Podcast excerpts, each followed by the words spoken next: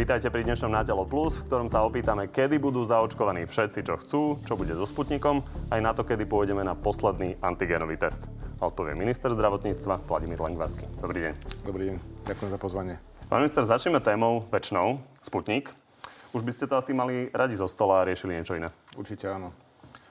Uh, verím tomu, že v najbližších hodinách, keď to poviem takto, budem oficiálne informovaný o liste, ktorý dostal pán minister financí od ruskej strany, kde nám teda povolili zverejnenie tejto zmluvy. Mám, ja to vlastne už máte, áno, len teda zverejniť niekde na internete ho môžete Áno, bude zverejnená v centrálnom registri. pár hodín. Áno, bude zverejnená v centrálnom registri zmluvu, tak ako to má byť. Stále platí, že žiadne prekvapenia tam nebudú? Nebudú, podľa mňa. No ale poďme na tie fakty. Jedna vec je zmluva, druhá vec je, čo sa bude diať s tým Sputnikom. Toto povedal v nedelu o vás premiér. Ja mám od neho informáciu, že bude garantovať, že táto vakcína bude bezpečná. Na to čaká na tie výsledky. Takže, ak dobre počítam, tak na tento týždeň to vychádza, že by mali dobehnúť všetky tie testy, 14 Aha. testov, ktoré sa robia v Budapešti. Bude to tak? Nemám informácie, v akom stave je e, e, stav tých testov Budapešti. E, mám informácie teda, že prebehlo na ministerstve zdravotníctva videokonferencia s ruskou stranou, kde sme sa pýtali, a bolo to medzinárodná konferencia, kde sme sa pýtali na tú farmakovigilanciu, to znamená na tie uh, informácie, ktoré nám chýbajú. Je tam prísľub z ruskej strany, že e, budú dodané. Tá konferencia, predpokladám, že bude, nebola prvá, ešte bude viac. E, avšak... E, Takže to, čo nedali EME, vám dajú? Budú, budú na tom pracovať. E, pani Baťová hovorila, že 80 tej dokumentácie, ktorú by sme potrebovali na posúdenie, sme nemali. E, zatiaľ nič neposlali nové? Dohodli sa na niektorých veciach, ktoré pošlú. Vraj, nebola to konferencia iba Rusko-Slovenská. Bolo tam prizvaných viac ľudí. Nemám zatiaľ ešte oficiálny výstup z tejto videokonferencie. Ale čo je dôležité... Ostatní záujemcovia o vakcínu? Boli tam Nemci, Česi a tak? Uh, takto, bola tam ruská strana a uh, boli tam, uh, myslím, že Maďari. Takže, ale toto nie je podstatné. Podstatné je jedna vec, ktorú by som teraz rád povedal súčasťou tej dohody o zverejnení alebo tej, toho celého procesu, ktorý teda beží stále až do toho zverejnenia zmluvy je aj to, a to asi budete vedieť ako prvý, že ruská strana si štvrtok, to znamená pozajtra, odvezie 600 dávok vakcín z 300 z prvej šarže a teda z 300 z prvej dávky a 300 z druhej na svoju vlastnú kontrolu a vypýtali si mesiac na to, aby to skontrolovali sami vo svojej režii. To znamená, uh, definitívne rozhodnutie bude až po tejto, uh, tejto uh, skúške. Takže vy budete mať možno koncom týždňa testy z Budapešti, ale ďalší, ďalší mesiac ideme čakať na ruské testy. Áno. A Rusi idú vlastnú vakcínu testovať? Neviem, čo s ňou budú robiť presne. Skrátka, vyžiadali si e, vzorky svojich vakcín na kontrolu vo svojom vlastnom laboratóriu. A dostanete nejaké dokumenty v priebehu toho mesiaca, ešte neviete aké. A najskôr o mesiac sa bude dať baviť o tom, že či sa niekto bude môcť hlásiť na Sputnik. Presne tak. Tak to si ešte A ja počkáme. si myslím, že dovtedy sa budeme e, snažiť dostať všetku tú naj, najväčšie množstvo informácií a samozrejme budeme intenzívne spolupracovať s ruskou stranou tak aby sme sa mohli, ako som to už niekoľkrát povedal, kompetentne rozhodnúť, teda, či je Vy tá vakcína bezpečná. tomu postupu? Toto nebudem komentovať. Skrátka, predpokladám, že chcú si byť aj oni istí, tie informácie tu nejaké boli, eh, ktoré teda nejakým spôsobom niečo spochybňovali, takže ja skrátka aj do istej miery to chápem. Nebude to nástrojom ďalšieho politického boja a výrokov o tom, že kto to spôsobil a kto to môže? Tak môže to byť aj nástrojom politického boja, ale ja eh, sa už z toho času venujem iba tomu, teda, či Sputnik je bezpečný alebo nie. A či s ním môžeme očkovať alebo nie. A to už je pre mňa to už iba odborná stránka veci. V každom prípade v Maďarsku sa bude robiť len tých 14 testov no. a teda výsledky budú v ráde dní. V ráde dní, predpokladám. Áno. Ale potom si ešte mesiac počkáme. Dobre, poďme na núdzový stav, lebo to je veľkou témou aj politickou. Aj Smerodina, aj SAS e, majú s tým problém, nielen opozícia. Prečo ho predlžujete? Tak tie e, argumenty zazneli včera na vláde. V krátkosti ich zopakujem. E, ja samozrejme chápem aj e, ten zákaz hromažďovania, ktorý k tomu patrí, aj ten zákaz vychádzania, ktorý teda mal aj, dôvod epidemiologický. To znamená čo najväčšie obmedzenie stretávania sa e, ľudí. E, pre ministerstvo zdravotníctva je hlavný dôvod, ktorý som teda sa snažil komunikovať a snažím sa a zjavne som bol vypočutý. Hospodárska mobilizácia subjektov ktoré sú v nej zaradené. To znamená v našom prípade nemocníc. Na základe tohto my môžeme riadiť nielen štátne nemocnice, ale aj nemocnice, ktoré nie sú v priamej pôsobnosti ministerstva zdravotníctva, to je župné, súkromné a iné. Môžeme vydávať hospodárske príkazy, môžeme im nariadiť reprofilizáciu e, lôžok, môžeme im platiť e, náklady spojené s, týmto, s touto činnosťou a v neposlednom rade aj e, tie 7-eurové covidové príplatky e, zdravotníckým pracovníkom, ktorí sú. No a na toto vám opozícia, ale aj bežní občania povedia, mali ste rok na to, aby ste to vyriešili a mali osobitný zákon. Áno, len ten zákon e, musí riešiť e, tú problematiku komplexne. To znamená, pripravuje sa e, zákonom, ktorý nie je ústavný, nemôžete obmedziť zhromažďovanie. To, to, to úplne, keď sa bavíme o tej problematike, čo sa týka zdravotníctva. Myslíte to... zákon, ktorý nie je schválený ústavnou väčšinou, no, nemôže áno. obmedziť zhromažďovanie? Áno, áno. Aby to bolo pochopiteľné. Áno. No, ale musí byť ústavný zákon. To, že je schválený ako väčšinou, ale musí byť ústavný zákon, keď chcete obmedzovať zhromažďovanie. Ale ja nie som právnik. Hej, to, to je to, čo som si navnímal za ten posledný mesiac, hej, ktorý som vo funkcii, ale, ale čo sa týka uh, funkčnosti zdravotníckého systému, je dohoda na úrovni koalície, že sa pripraví novela zákona o hospodárskej mobilizácii veľmi rýchlo, ktorá by tieto e, aspekty postihla a to zdravotníctvo by mohlo fungovať aj bez núdzového stavu. Čiže váš plán je taký, že aj keď sa situácia radikálne zhorší, už nebudeme zavázať núdzový stav, lebo budeme mať osobitné iný, zákony. Budeme mať iný nástroj na to, aby sme mohli tie nemocnice reprofilizovať a zase e, pokračovať v, tom, v tej činnosti, ako bola predtým. Ja dúfam, že sa to už nestane, ale čo otázka opatrný. tých demonstrácií? Lebo to vám hovorí opozícia, že sa bojíte ľudí v uliciach. Ja sa demonstráciou nebudem vyjadrovať. Ja si myslím, že nikto sa toho nebojí. Má to iba čisto epidemiologické dôvody. Uh, epidemiologický dôvod môže byť ale napríklad aj demonstrácia, nielen strach samozrejme z prejavu ľudí, ale to, že sa nakazia tým, že sa áno, budú združovať. Áno, pre mňa je to iba epidemiologický dôvod. No a je také riziko, že musíme ľuďom zakazovať, aby sa zhromažďovali a protestovali s tým, že budú mať rúška napríklad na sebe? Či sme v takej situácii? Myslím si, že e, ešte by sme mali 2-3 týždne počkať. Čo sa týka tej 20. a 21. hodine v spojitosti so zákazom vychádzania, vy hovoríte, že to zabralo z hľadiska toho, že ľudia nechodili večer von. Na to máte nejaké analýzy? Tak na to, sú na to porovnanie analýza z iných štátov. To znamená, keď my robíme analýzy, alebo náš inštitút zdravotníckých analýz robí analýzy a porovnáva to aj s opatreniami v iných štátoch a e, s termínami, e, s termínami, kde boli tie lockdowny zavedené a ako sa situácia potom vyvíjala. Ten zákaz vychádzania a obmedzenie stretávania má jednoznačne pozitívny vplyv na situáciu. No, ľudia to ale samozrejme vnímajú tak, že nemôžu ísť von. Niekto ja si chce ísť, povedzme, zabehať o pol desiatej. Hmm. Nemusí to byť len popíjanie alkoholu hmm. na verejnosti. A dokedy budeme obmedzení tak, že do 9. budeme môcť byť iba vonku? Pokiaľ sa nič nezmení, tak to bude trvať do najbližšieho uznesenia vlády. Či sa či sa tam bude niečo meniť v, tom, v tej hodine alebo nie. Či sa bavíme o dvoch týždňoch? Vláda, vláda bude zasadať zajtra, tam sa predpokladá nebude meniť nič a potom ďalší týždeň, v stredu. A samozrejme, predtým bude konzilium odborníkov a pandemická komisia. Aby sme uzavreli ten uh, núdzový... Dobre som to pochopil, pán minister, že hovoríme o tej 9. hodine? Ano, že kedy sa 9. zmení 9. hodina? Áno. Čiže tá 9. hodina by sa zmo- mohla zmeniť na 10. hodinu? Alebo znovu na 8. Podľa, podľa vývoja podľa situácie. vývoja situácie. A, ten núdzový stav vy ste prijali na vláde, ale parlament ho musí do 20 dní potvrdiť. Teoreticky môže byť dovtedy zrušený, to môže byť kompromis. Očakávate, že sa to podarí, že bude môcť byť zrušený a nemusí parlament do ňom ani zahlasovať?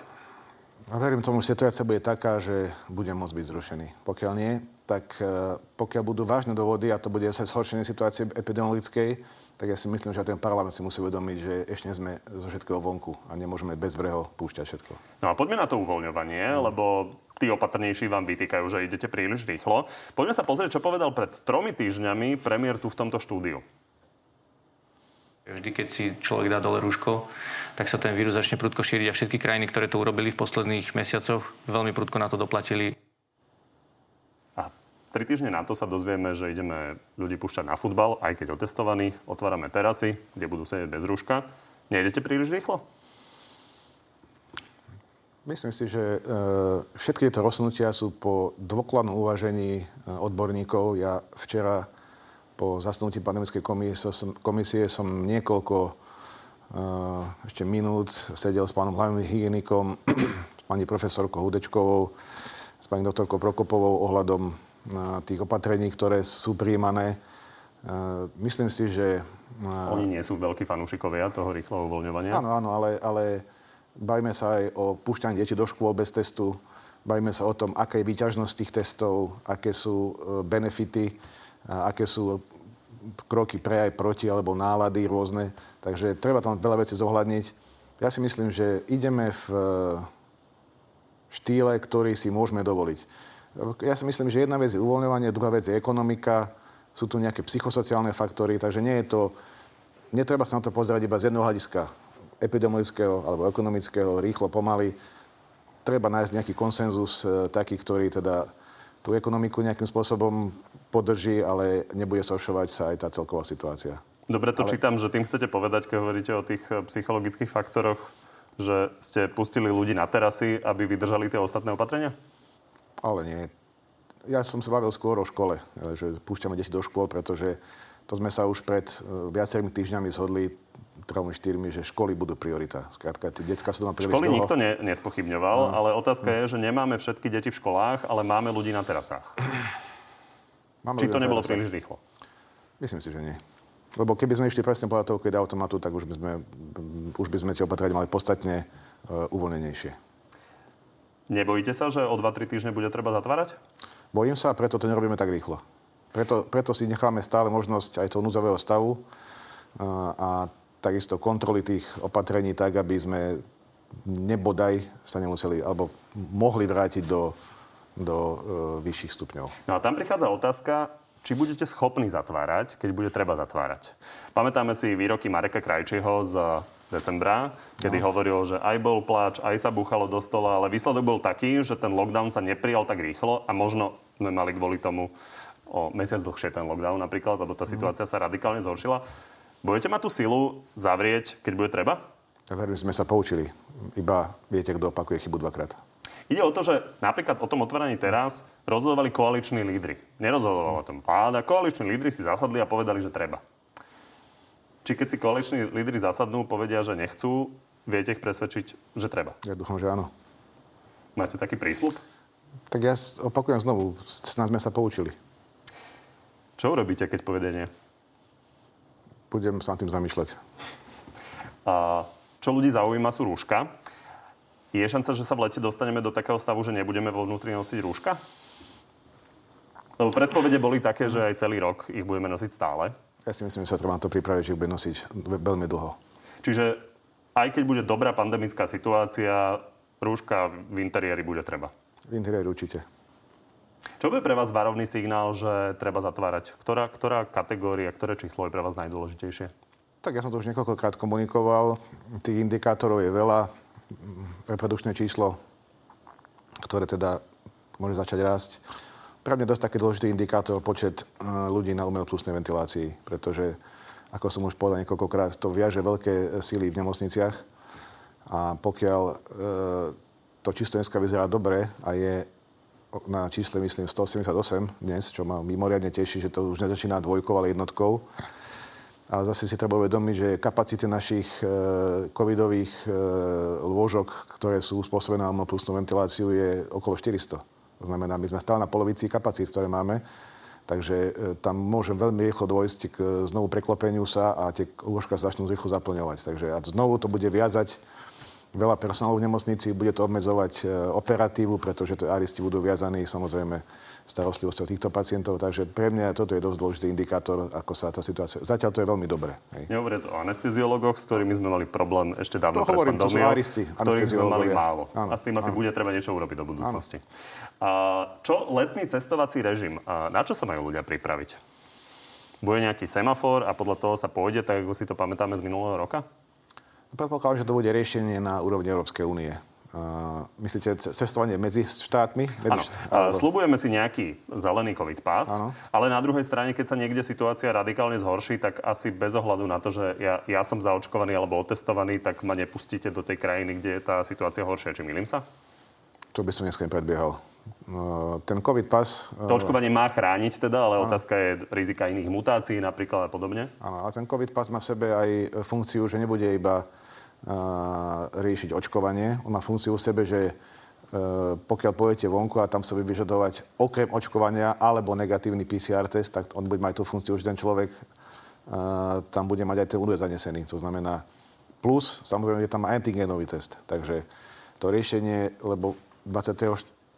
júna, keď sa má celý tento európsky projekt spustiť, tak my vieme, že ešte ľudia nebudú zaočkovaní a je tam aj tá e, funkcionalita toho e, PCR testu a antigenového testu. Podľa toho, ako sa jednotlivé štáty budú vyžadovať. Možno, aby si to vedeli ľudia naplánovať. Čiže dostanú sa do každej európskej krajiny, keď budú mať test No alebo sa dostať, ale očkovanie? každá tá krajina má ešte svoje vlastné samozrejme e, možnosti e, regulácie podľa situácie, ktorá tam bude aktuálne, aktuálna epidemiologická. Ja teraz neviem povedať, či my pustíme tu niekoho z nejakej krajiny, nechcem povedať meno, kde bude situácia výrazne horšia. To skrátka je na rozhodnutí uh, odborníkov a potom vlády. Vy sa chystáte k moru? Uh, keďže som už dva roky nebol, rád by som išiel a neviem, či mu situácia dovolí.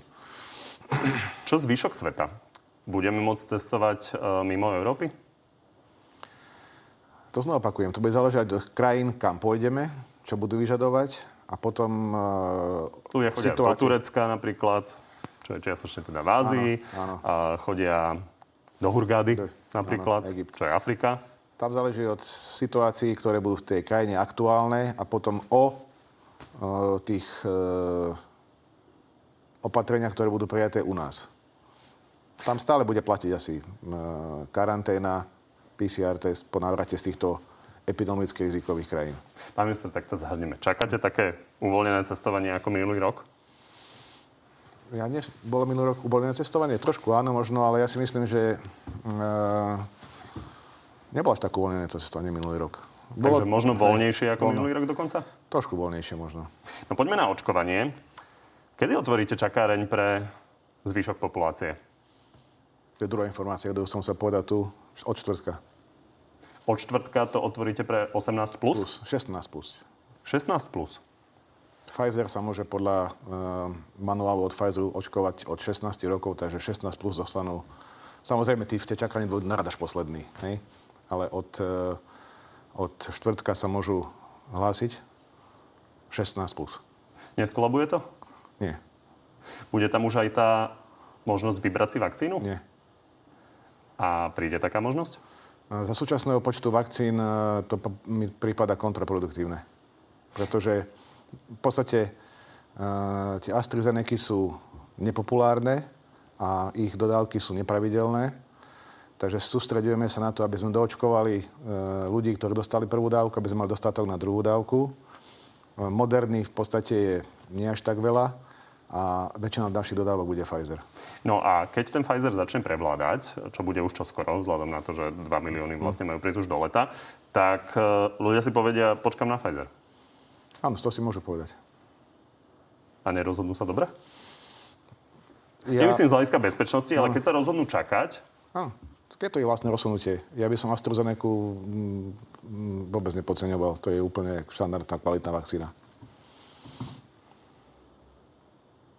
Tí 16-roční budú ale, hovoríte, očkovaní Pfizerom.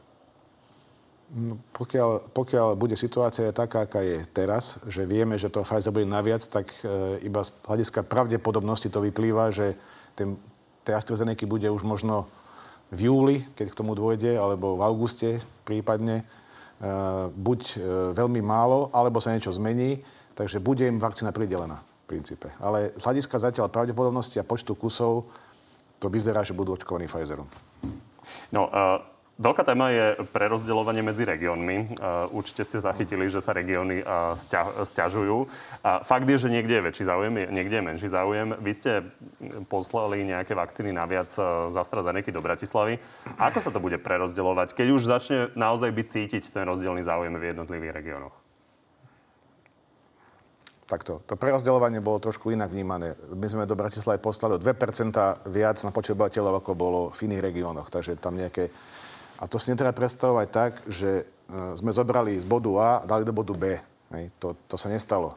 To, to, bolo to boli iba... vakcíny AstraZeneca, ktoré prišli na viac. Áno, ktoré prišli na viac a všetky tie centra dostali na viac vo všetkých regiónoch a Bratislava vzhľadom k záujmu, lebo aj ten musíme nejakým spôsobom brať do úvahy o 2% viac na to, čo malo ostať pôvodne. Takže to nebolo nejaké gigantické prerozdeľovanie, ani to nebolo žiadne prerozdeľovanie. To bolo iba navýšenie počtu vakcín vo všetkých regiónoch. No dobre, ale čo v budúcnosti? Lebo tam sa začne prejavovať teda možno o mesiac, o dva, že v niektorých regiónoch je naozaj malý záujem. Mm-hmm. Takže budú dostávať napriek tomu vakcíny podľa počtu obyvateľov?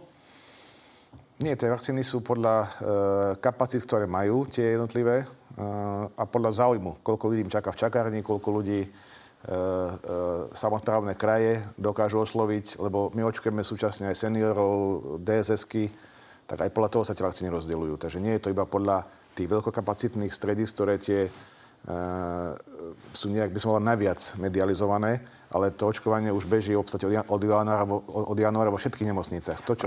Spomínam sa na jedno mm. číslo, mm. ktoré sme vysielali u nás v televíznych novinách pár dní dozadu. Uh, bolo to, myslím, pred víkendom. 17 tisíc ľudí čaká v Bratislave, 300 čaká v Košiciach, v Košickom kraji, ktorý je väčší navyše. Mm. Takže idete toto zohľadňovať uh, v najbližších týždňoch a bude dostávať to centrum, kde je väčší záujem, viac vakcín. Tak, aby pokryl záujem, áno. A otázka je, ako prípadne šetriť a riešiť to, že budeme mať e, rozdielný počet e, vakcín Pfizer a AstraZeneca. A napríklad sa rieši vo viacerých európskych krajinách, že by sa mohli kombinovať tie vakcíny. A toto k tomu povedal profesor Krčmery v Natelo Plus. Áno, o tomto sa uvažuje. VHO je proti tomu. Európska únia, niektoré krajiny o tom uvažujú a pripravuje sa teda novelizácia tejto stratégie. Na Slovensku myslíte, že ešte do leta sa to bude riešiť? Určite áno. Bude? S, pán, s pánom Krčmerom určite budeme hovoriť pri najbližšom konzíliu. E, rieši sa to bude v tom zmysle, aby sme mali dostatok dát, aby sme sa mohli osobnúť. Aby ľudia, ktorí sa týmto zaoberajú, e, nám dali cestou konzília alebo prípadne pandemické komisie vlády relevantnú informáciu. Áno, nie.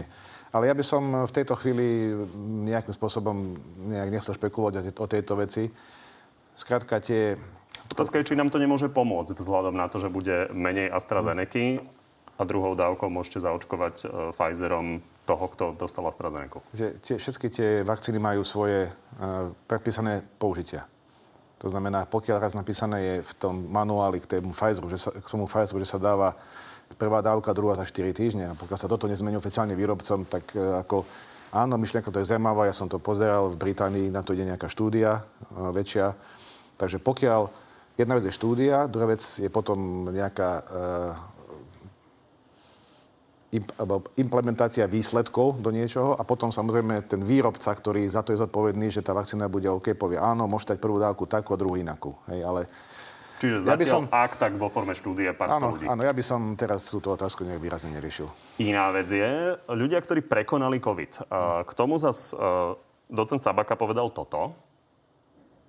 Vyzerá to tak, na základe štúdií klinických, že tým by stačila jedna dávka. Majú e, po tej prvej dávke vyššie protilátky ako ľudia, ktorí neprekonali COVID a sú zaočkovaní dvomi dávkami.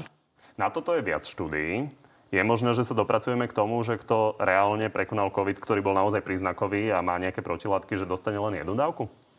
Možné to je, to nevylučujem, ale znovu hovorím, bajme sa o štúdii a od štúdie k reálnemu pretaveniu do reálneho života je trošku dlhšie, dlh, dlhšia doba, ako zistíme ten človek, či má dostatočné protilátky. Prekonal COVID, bude automatika, alebo prekonal COVID a treba znovu zaočkovať. Teda znovu ho testovať, či má protilátky. Takže e, áno, keď povie sa, doporučujeme, aby sme v rámci možno aj urýchlenia alebo testovania spravte tomu človeku e, protilátky, pokiaľ má do nejakej výšky, stačí mu jedna dávka. V poriadku, ja som nie, nie proti.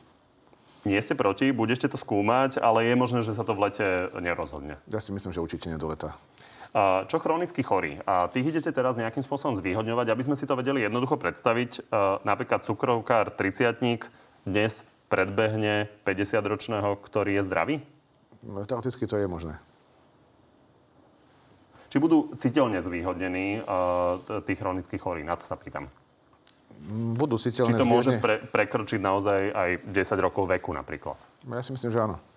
No, dôležitá je kampaň, lebo postupne teda bude ubúdať ľudí, uh, ktorí na počet vakcín sa hlásia. Uh, vy ste priznali, že tá kampaň nie je kto vie aká, respektíve, že nie je veľmi uh, prítomná. To zaočkujú babku s tým, že bude zaočkovaný ten, ktorý ju príde sprevádzať, respektíve akokoľvek človeka na 70 rokov. Bol dobrý nápad?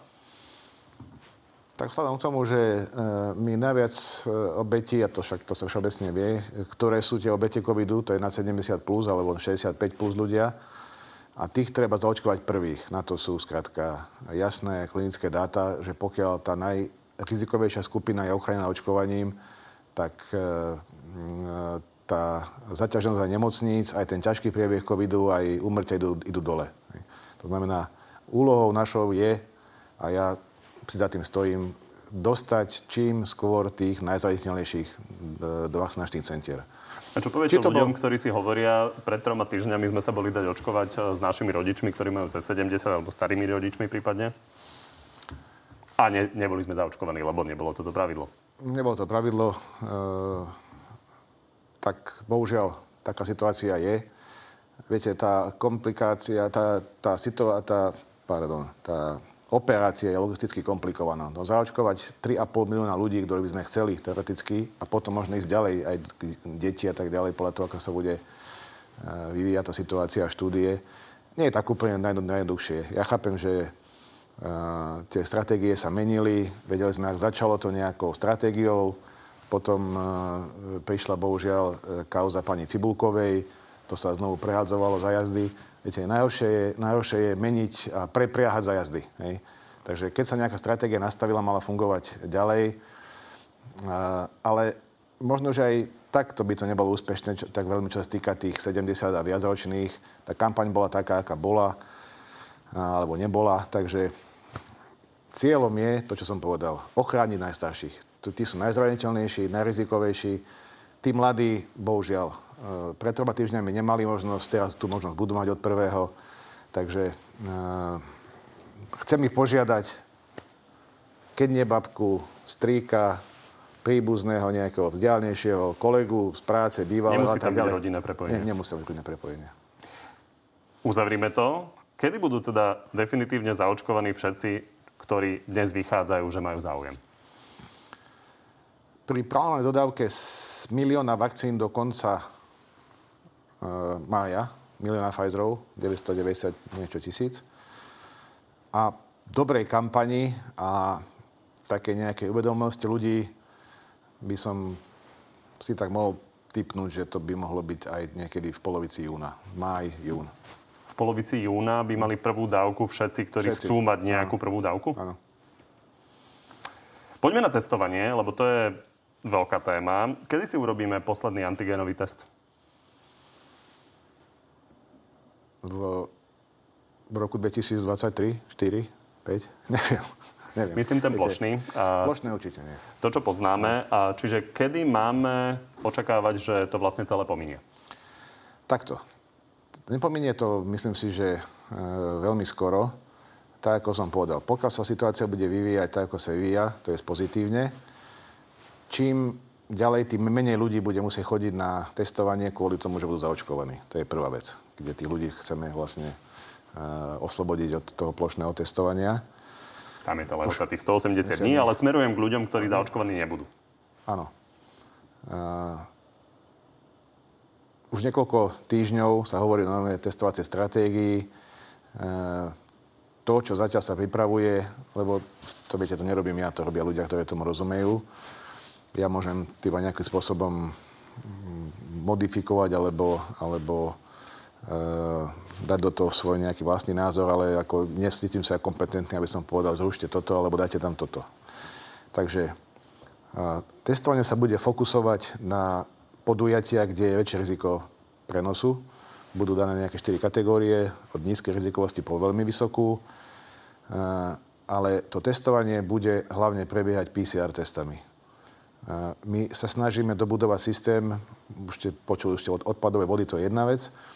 A s tým súvisí e, systém, ktorý budú, bude prevádzkovať Úrad verejného zdravotníctva a jeho regionálne úrady, ktoré budú mať veľkú kapacitu na testovanie PCR testami. To znamená, keď sa nejaké ohnisko niekde objaví, to znamená škola, podnik nejaký, štvrť, neviem, tak ten úrad verejného zdravotníctva bude mať vo vlastnej režii veľkú kapacitu testovať PCR testami, ktoré sú Pán presnejšie. Minister, ako?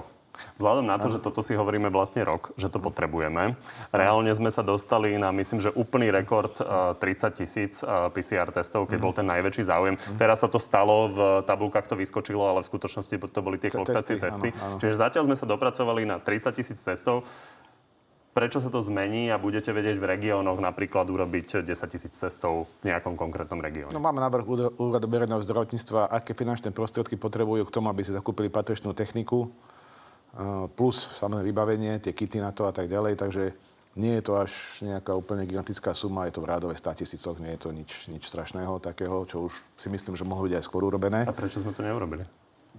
Asi nie som na to kompetentný odpovedať. Ten, ten my sme nakúpili začal... pomerne veľa testov. No. Ja, myslím si, že 100 e, tisíc je zhruba milión urobených testov. 100 e, tisíc urobených testov je zhruba miliónový náklad my ich robíme 100, 200, 300 tisíc. Čiže 1, 2, 3 milióny míňame na testovanie. Čiže keby sme dávno vrazili tieto peniaze do úradov verejného zdravotníctva, tak sme mohli mať presné testovanie a ma, ma, mohli sme to mať vyriešené. To neviem, či by to bolo nevyriešené, či by stačili tieto... Určite by sa pri veľkých objemoch ľudí v tisícoch by sa museli robiť samozrejme aj, aj AG testy, lebo nie je úplne možné tie kapacity sa dajú zvýšiť na tisíce testov. Každé pracovisko bude môcť spraviť tisíce testov, aj podľa toho, aké kity použijú. Ale, ale to antigenové testovanie je samozrejme metodou voľby, ja neviem, keď to bude celá nejaká e, štvrť, alebo kde budú radové 10 tisíce ľudí, keď sa tá štvrť nejakým spôsobom bude chcieť otestovať.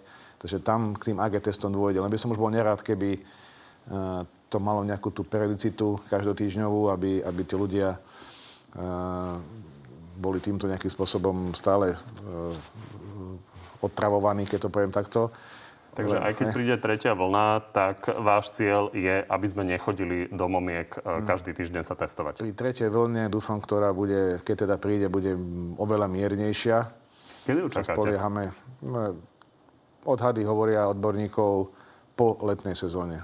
Ľudia trošku pocestujú, nie všetci budú možno zaočkovaní, niektorí budú otestovaní, niečo môžu dostať, tá karanténa tiež nemôže úplne ideálne fungovať, tí ľudia nemôžete izolovať niekde úplne samých, takže, takže je možnosť, prídu možno nejaké nové mutácie, ktoré dúfajme budú rezist, nebudú rezistentné na súčasné očkovacie látky, takže, takže ja rátam, že to, tá vlna trošku zvýši.